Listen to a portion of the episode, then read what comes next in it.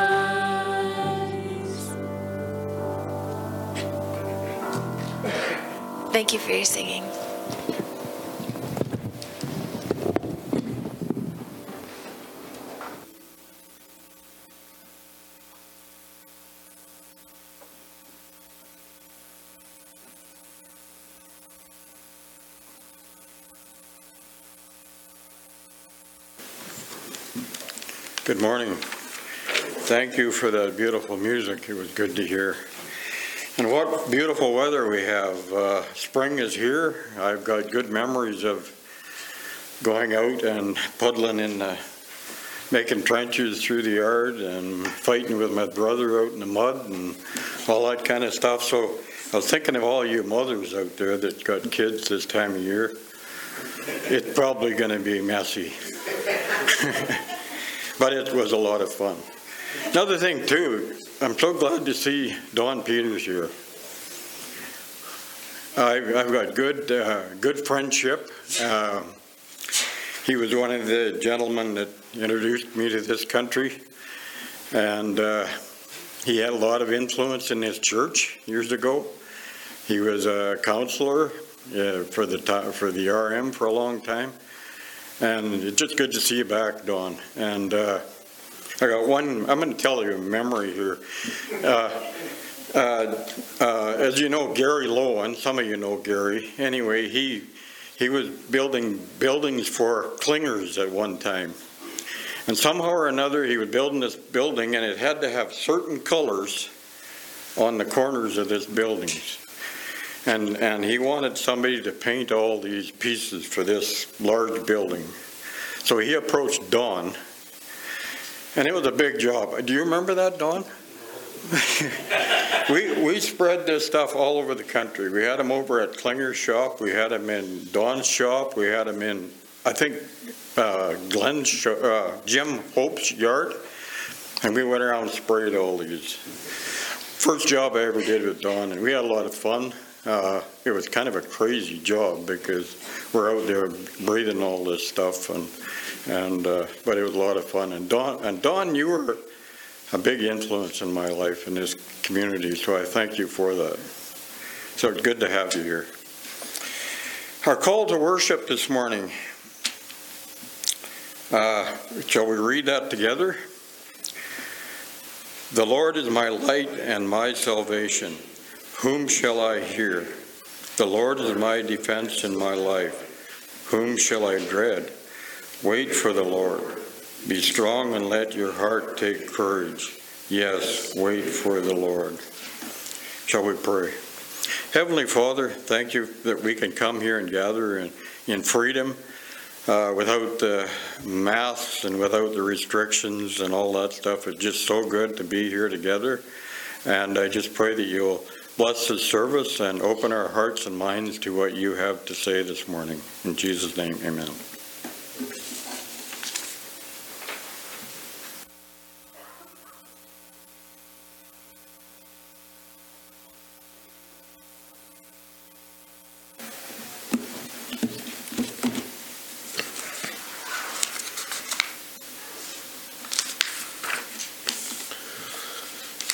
Scripture reading this morning is found in the book of Acts, chapter 9, verses 1 to 22. So, Acts chapter 9 and verses 1 to 22. Now, Saul, still breathing threats and murder against the disciples of the Lord, went to the high priest. And he asked for letters from him to the synagogues at Damascus, so that, if he found any belonging to the way, both men and women, he might bring them bound to Jerusalem. As he was traveling, it happened that he was approaching Damascus, and suddenly a light from heaven flashed around him. And he fell to the ground and heard a voice saying to him, Saul, Saul, why are you persecuting me? And he said, Who are you, Lord? And he said, I am Jesus, whom you are persecuting. But get up and enter the city, and it will be told to you what you must do. The men who were traveling with Saul stood up speechless, hearing the voice, but seeing no one. Saul got up from the ground, and though his eyes were open, he could see nothing. And leading him by the hand, they brought him into Damascus. And he was three days without sight, and he neither ate nor drank. Now there was a disciple at Damascus named Ananias. And the Lord said to him in a vision, Ananias. And he said, Here I am, Lord. And the Lord said to him, Get up and go to the street called Straight, and inquire at the house of Judas for a man from Tarsus named Saul, for he is praying. And he has seen in a vision a man named Ananias come in and lay his hands on him so that he might regain his sight. But Ananias answered, uh, Lord, I have heard from many about this man, how much harm he did to your saints at Jerusalem. And here he has authority from the chief priests to bind all who call on your name. But the Lord said to him, Go, for he is a chosen instrument of mine to bear my name before the Gentiles and the kings and the sons of Israel. For I will show him how much he must suffer for my name's sake. And so Ananias departed and entered the house. And after laying hands on him, he said, Brother Saul, the Lord Jesus, who appeared to you on the road by which you were coming, has sent me so that you may regain your sight and be filled with the Holy Spirit. And immediately there fell from his eyes something like scales, and he regained his sight, and he got up and was baptized, and he took food and was strengthened. Now, for several days, he is with the disciples who were in Damascus. And immediately he began to proclaim Jesus in the synagogues, saying, He is the Son of God. All those hearing him continued to be amazed and were saying, Is this not he who came in Jerusalem, destroyed those who called on this name, and who had come here for the purpose of bringing them bound before the chief priests? But Saul kept increasing in strength and confounding the Jews who lived at Damascus by proving that this Jesus is the Christ.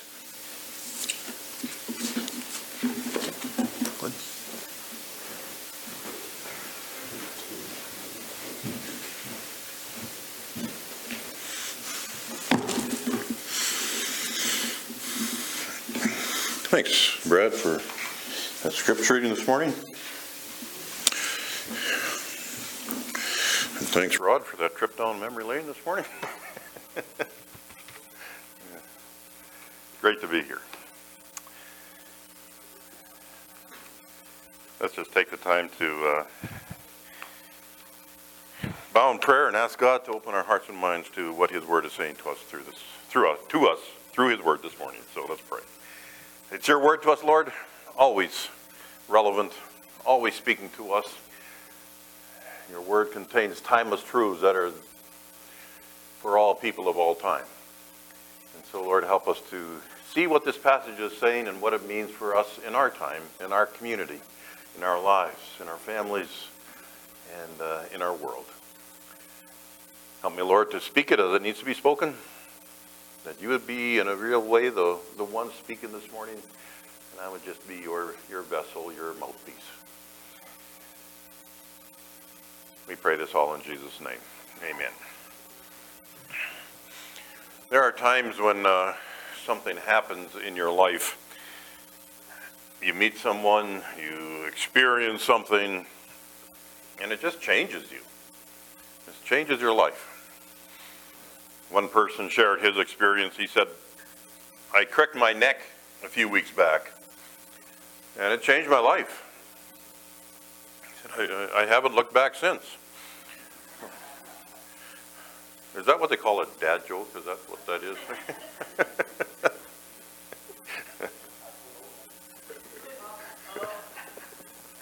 I missed that. I'm deaf. Probably a good thing I missed it. On a more serious side, uh, a woman named Gail uh, related the following story of an experience that changed her life. Uh, it was a rainy, humid day, mother of all bad hair days. and she says, I was riding on a bus downtown to go to work. Everyone was wilting. I was sitting next to a man in a business suit and didn't pay him much attention until we both got off at the same stop and we walked to the same newsstand to get a paper. The man standing at the stand, or running the stand, was obviously among those having a bad day. He was rude, uh, abrupt, and unsmiling as we purchased our papers, which served only to add to the gloom of my day. Uh, the businessman caught my eye and smiled. And then he proceeded to smile even more brightly, thank the newsstand proprietor for the paper and for being open on that kind of a morning to make sure we were able to get our papers. In short, he expressed appreciation for something that most of us would just take for granted. The man running the newsstand responded with a grunt and a sour expression, and the businessman then pleasantly wished him a pleasant day. As we turned away, I asked this man why he continued to be pleasant to the newsman when obviously he didn't care and didn't respond to his expression of appreciation and friendliness. The businessman grinned at me and he said, Why would I let someone else control what I say and what I feel or what kind of a day I'm going to have? And she went on and said, I never saw that businessman again, even though I looked for him on the bus on other days. He appeared briefly in my life and disappeared just as quickly. I don't even remember what he looked like, but I've never forgotten his words or the way he smiled. It seemed like just such a shaft of bright light on a gloomy day. That was 25 years ago, she said. But the impact that this had on my life has lasted. I never had a chance to thank him personally, but the way in which I choose to look at life as a result of these words and his legacy to me and my thanks to him, it changed her. Inspirational as that story might be, it pales in comparison to the story we come to today. It's a story of one of the most profound, life changing experiences ever. In fact, this life changing event changed not only this person's life, but some have said that this event profoundly affected the course of history itself. And they wouldn't be wrong in saying that. It's a story related in the book of Acts, in the passage that was just read for us. It's a passage we come to today in our series through the book of Acts. It's the story of a very zealous and almost radical Pharisee named Saul and his conversion to Christianity.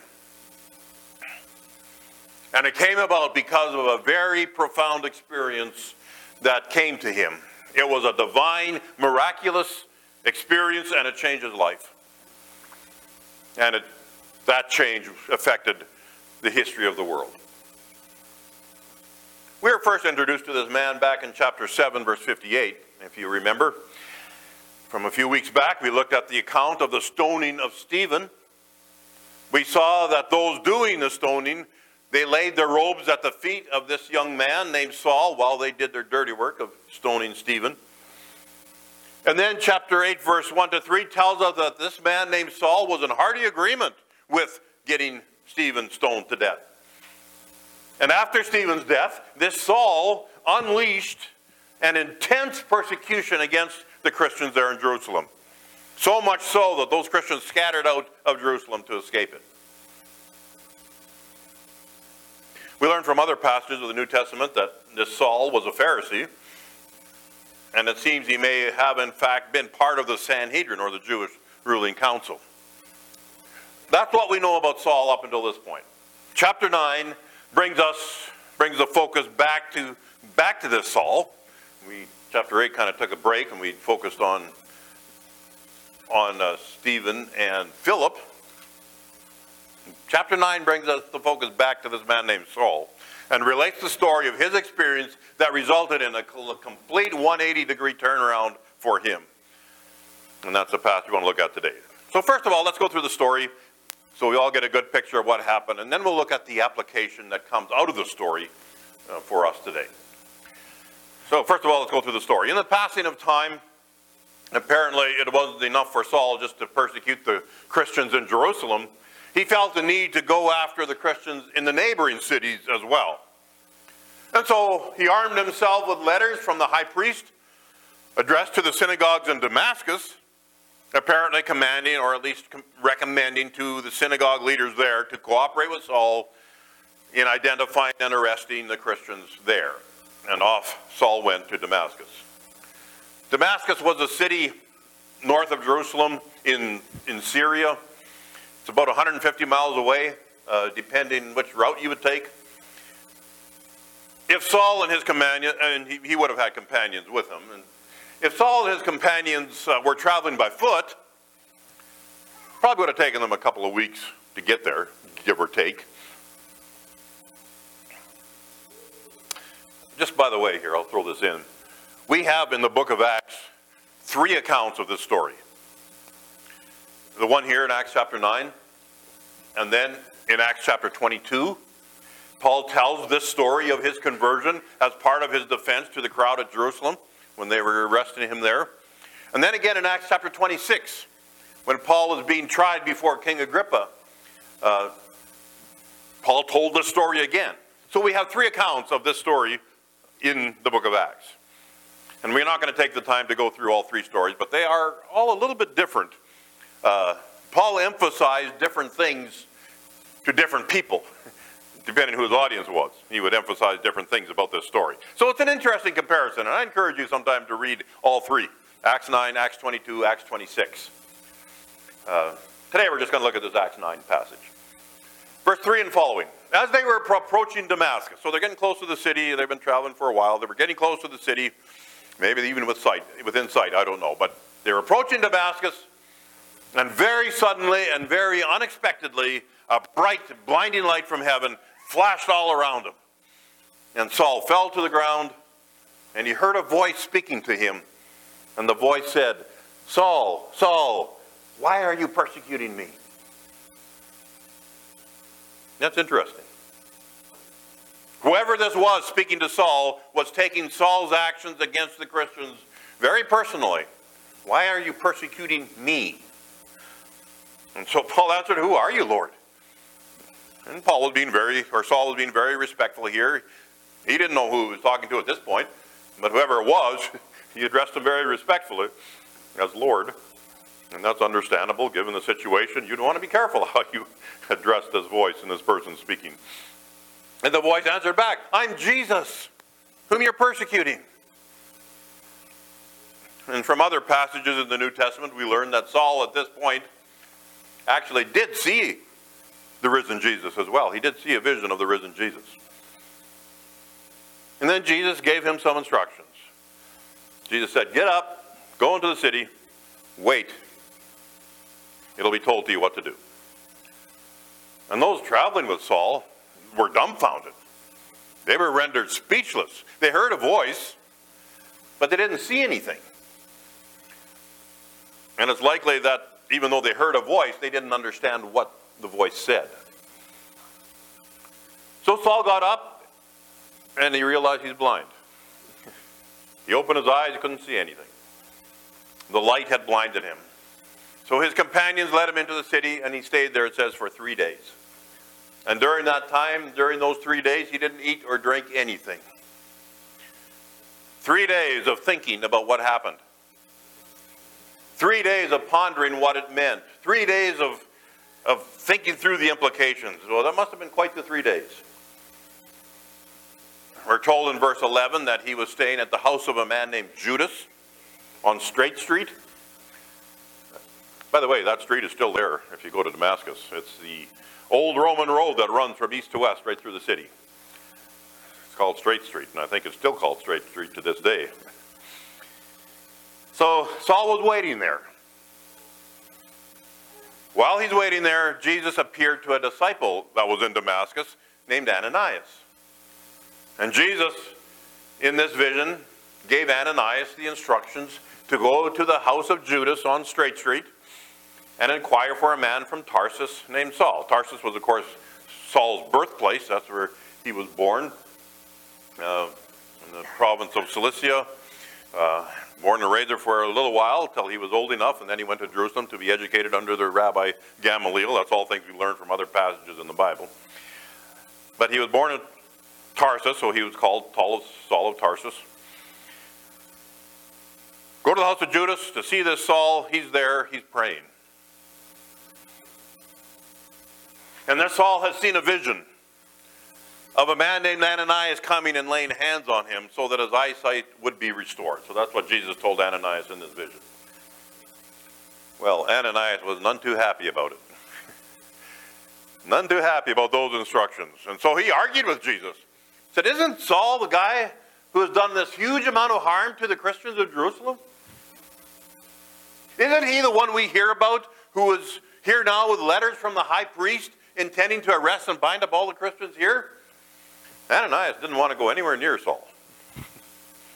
But Jesus insisted, telling Ananias that Saul was in fact a chosen vessel of his. Jesus had chosen him to bear his name to the Gentiles and to kings and to the sons of Israel. Jesus said, I will show him how much he must suffer for my sake. so Jesus wasn't sugarcoating anything in giving this mission to Saul. It was going to include a lot of suffering. And so Ananias went and did what Jesus asked him to do. He laid hands on Saul, obviously prayed for him, told him that Jesus, the same Jesus who had appeared to him on the road, uh, had sent him so he could regain his sight and that he'd received the Holy Spirit. And immediately it says something like scales fell off his eyes and he could see. And then Saul was baptized, presumably by Ananias himself. And for the first time in three days, he had something to eat and drink.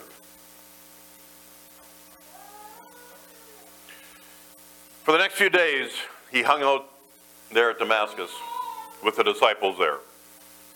And it says, immediately he went to the synagogues and preached to them that Jesus was in fact the Messiah or the Christ. He was the Son of God. He is the Son of God. What a turnaround. His original mission was to go to the synagogues and arrest the Christians. Or at least find out who they were and arrest them. Instead, he goes to the synagogue and tells them that the Christians are right. Jesus is, in fact, the Son of God and the Messiah. Total turnaround for Saul. And it says in verse 21 that those who heard him were amazed. Isn't this the guy that came to destroy the Christians? It says Saul kept on teaching and preaching and getting stronger in his faith and stronger in his theology all the time. And the Jews who refused to accept the teaching that Jesus had risen from the dead and was the Messiah, they were confounded. They couldn't answer. They couldn't cope with the strength of Paul's or Saul's arguments and Saul's teaching. You see, Paul had an up, if you like, over other new Christians who don't have a background in the Bible and in Bible teaching and the one true God. Paul was highly educated in the Old Testament scriptures. He knew them well. He knew well the prophecies about the Messiah. The coming of the Messiah was what the Jews were waiting for and longing for and hoping for. But like the vast majority of Pharisees, they wore spiritual blinders when it came to the prophecies of the Messiah. They had a picture in their mind of what Messiah would be like and what he would do, and Jesus was not anything like that picture. So when Jesus claimed he was the Messiah and his disciples preached his resurrection to confirm that, the Pharisees couldn't or, or wouldn't accept that or see that. But now, when Saul realized Jesus is in fact risen from the dead and is now glorified in heaven, and as such he had to be the Messiah, and as Saul began to think that through and look at the Old Testament teaching and prophecies in that light, it would have become clear to him pretty quickly. And because of his vast knowledge of the Old Testament, and now that he could look at it, what it said and taught and prophesied in this new and in this correct light, uh, he would have quickly realized the profound truth of it all and would have been able to argue it quite convincingly. And so that's what he did there in the synagogues of, of Damascus. So that's the story of Saul's conversion. And as I said, there are some things for us here to learn. We as Christians can learn from the story of Saul's conversion and the study of the lessons that come out of this story here in this passage will help us to learn that. So, first lesson that I see here, there's a lesson on the sovereignty of God. A lesson on the sovereignty of God. What struck me as I was preparing this was how this whole thing was orchestrated by God. This whole thing was orchestrated by God. Jesus Christ was the one that pulled this off. Saul was obsessed with going after the Christians. He had no use for them. He had no use for this Jesus, who they claimed rose from the dead and they worshiped. He was out to shut the whole thing down. And then, out of the blue, totally unexpectedly, Jesus himself confronts Saul there on the outskirts of Damascus. Jesus stopped him cold with that blinding light. Jesus spoke to Saul and asked him a very pointed question that made him look at the whole thing differently. And apparently allowed Saul to actually see him in, risen, in his risen form. And the question was, Why are you persecuting me? Saul's actions were against the Christians, yes. But in reality, Jesus was the one being persecuted. We're going to come back to that in the second point. But, but Jesus, he had been crucified. He was dead, or so Saul believed. Yeah, the Christians claim he rose from the dead, but that was impossible. They were deluded, they were preaching lies and heresies and blasphemies, and they needed to be put to death. That was Saul's viewpoint up until this moment. But now the risen Jesus stops him in his tracks, and Saul sees him and hears Jesus ask him, Why are you persecuting me? So he is alive. And he's accusing Saul of actually persecuting him. Hmm. What I wanted to see, Jesus himself did this. He stopped Saul with a light and with a question. And then it was Jesus who told Saul to go to the city of Damascus and wait for further instructions. It was Jesus who appeared to Ananias and told him to go to Saul and lay his hands on him and pray over him so he would regain his sight. This whole thing was orchestrated by Jesus himself, and that speaks to the sovereignty of God. He, at this moment in time, chose to intervene in a powerful way in Saul's life and bring about his conversion.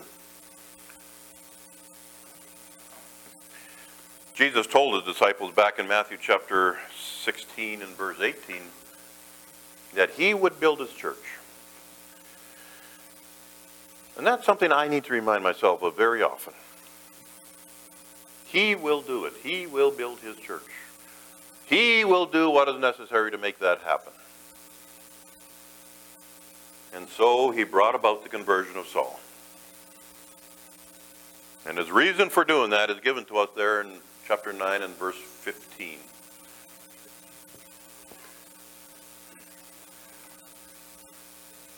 He is a chosen instrument of mine to bear my name before the Gentiles and kings and the sons of Israel. God was going to use Saul to bring the gospel of Jesus to the Gentiles and to kings and to the sons of Israel. And frankly, that's what the, most of the rest of the book of Acts is about. Saul, who became known as Paul, became likely the greatest missionary the world has ever seen. He brought the gospel message to the Gentile world. It is through Paul's preaching that the gospel, that Christianity spread throughout much of the Roman Empire.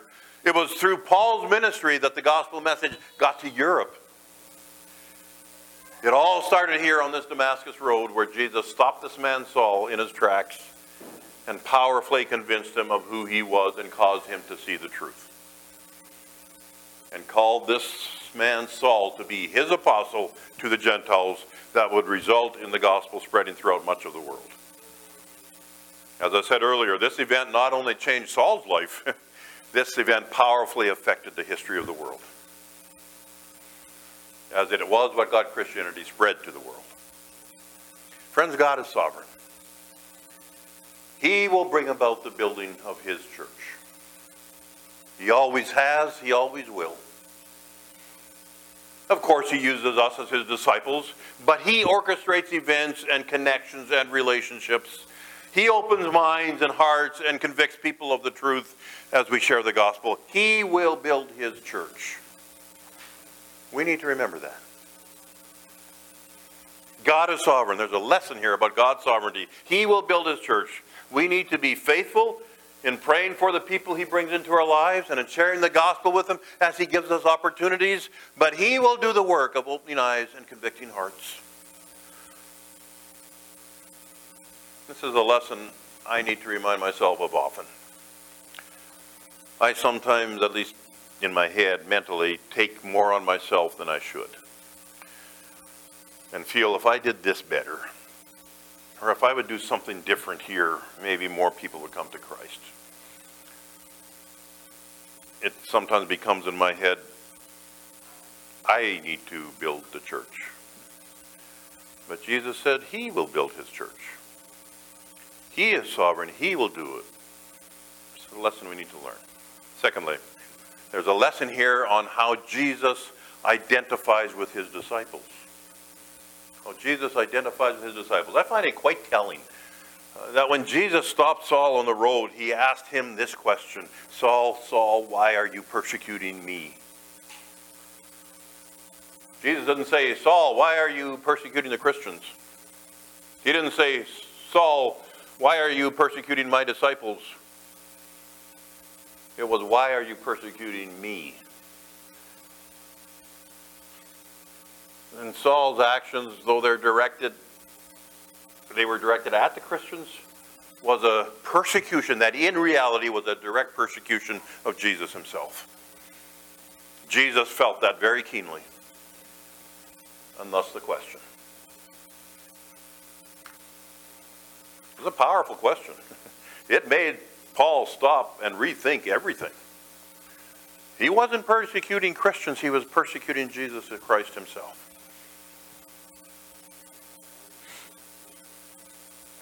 And it stands to reason. Because in a very real and powerful way, when we become Christians, we become part of the body of Christ. We are taught throughout the New Testament that we as Christians are the body of Christ. Jesus is the head of the church. We as Christians are the body. So there is a very real and powerful connection between Jesus and his disciples, us as Christians. So when a Christian is being persecuted, yes, Jesus will feel that very keenly. That's his body. Part of his body is suffering. He'll feel that. In a very real way, he is being persecuted. He is suffering when that happens. And I think we would do well to remember this. Jesus said we will face persecution. It may well happen to us more and more as time goes on.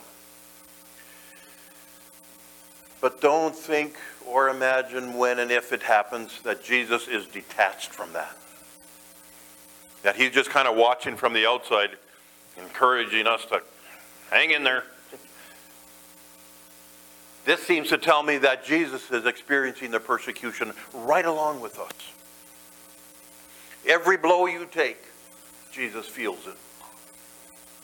Every insult you endure, Jesus hears it. And it cuts him just as much as it cuts you. Every abuse you take, he is being abused with you, feeling everything to the same extent with you. You're part of his body. I think just knowing that brings comfort and strength to endure. If and when that time comes for us to face persecution like this, it's something I think we need to remember. Jesus has taken it with us. He bears every insult, he feels every rejection, he takes every blow. And together we can endure the persecution and stand strong. There's a great lesson here on how Jesus identifies with his disciples. Thirdly, there's a lesson on the need to come alongside a new believer. A lesson on the need to come alongside a new believer. We've already seen that Jesus was the one who acted sovereignly to bring about Saul's conversion. But in doing that, it's also obvious that Jesus uses people to do what he wants done. And so, in this process of Saul converting to becoming a disciple of Jesus, Jesus also came upon or called upon this man named Ananias. Ananias, at Jesus' direction, came alongside Paul or Saul and helped him through those first steps and first days of his conversion. He came to Saul, he prayed with Saul for a sight to be returned, likely Ananias who baptized Saul. It was likely Ananias who brought Saul to the other Christians in Damascus and introduced him and vouched for him in his conversion. They would have been very leery about this Saul, and rightly so, suspicious of him in his conversion. Ananias was likely the one to help them through that. And the lesson here for us is that new Christians need someone to come alongside them. I think we would all know that and hopefully do that. So I'm not speaking anything new here that you don't already know. This just reinforces that. Things can feel pretty scary for a new Christian. Everything is unfamiliar. While they get used to a whole new way of thinking and of seeing things with a new perspective. They may not have many friends or acquaintances in the Christian world. So God calls us as Christians to come alongside a new believer. Take them under our wing, pray with them, introduce them to the family of God. Help them get used to a new way of seeing things new way of thinking. We see here in this story the role Ananias played here in Saul's conversion.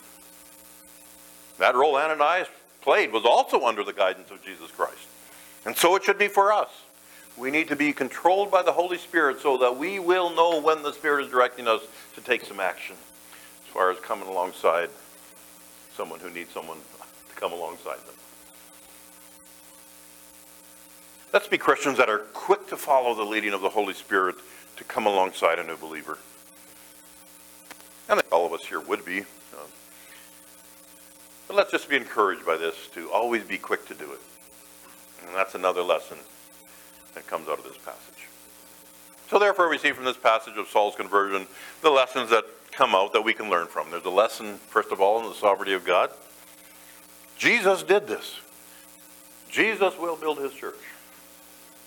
Secondly, we see a lesson on how Jesus identifies with his disciples. Persecuting a Christian is persecuting Jesus himself, and he feels it very keenly. And thirdly, there's a lesson on the need to come alongside a new believer. New believers need someone to walk with them in those first initial stages, especially. And that needs to be guided by the Holy Spirit as well.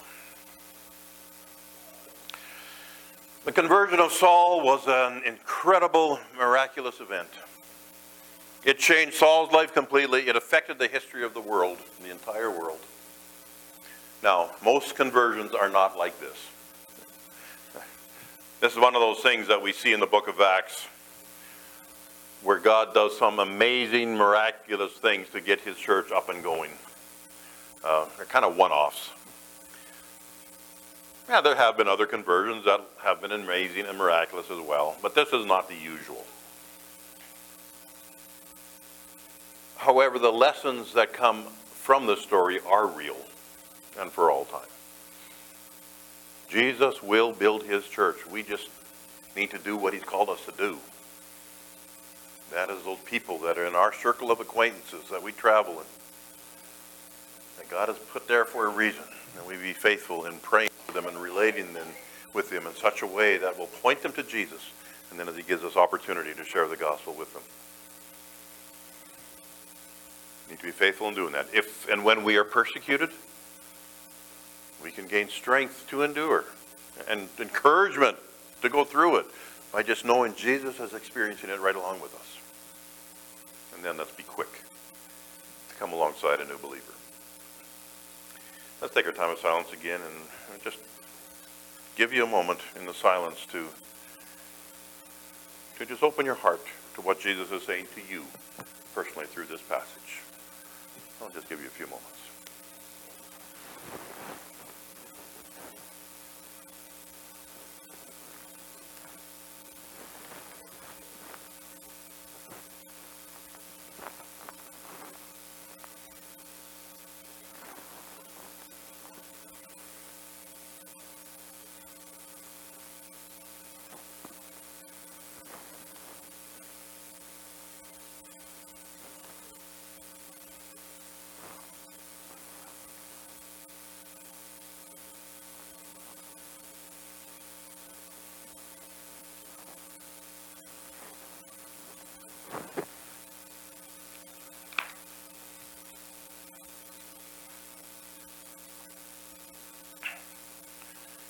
Amen. Music team, please.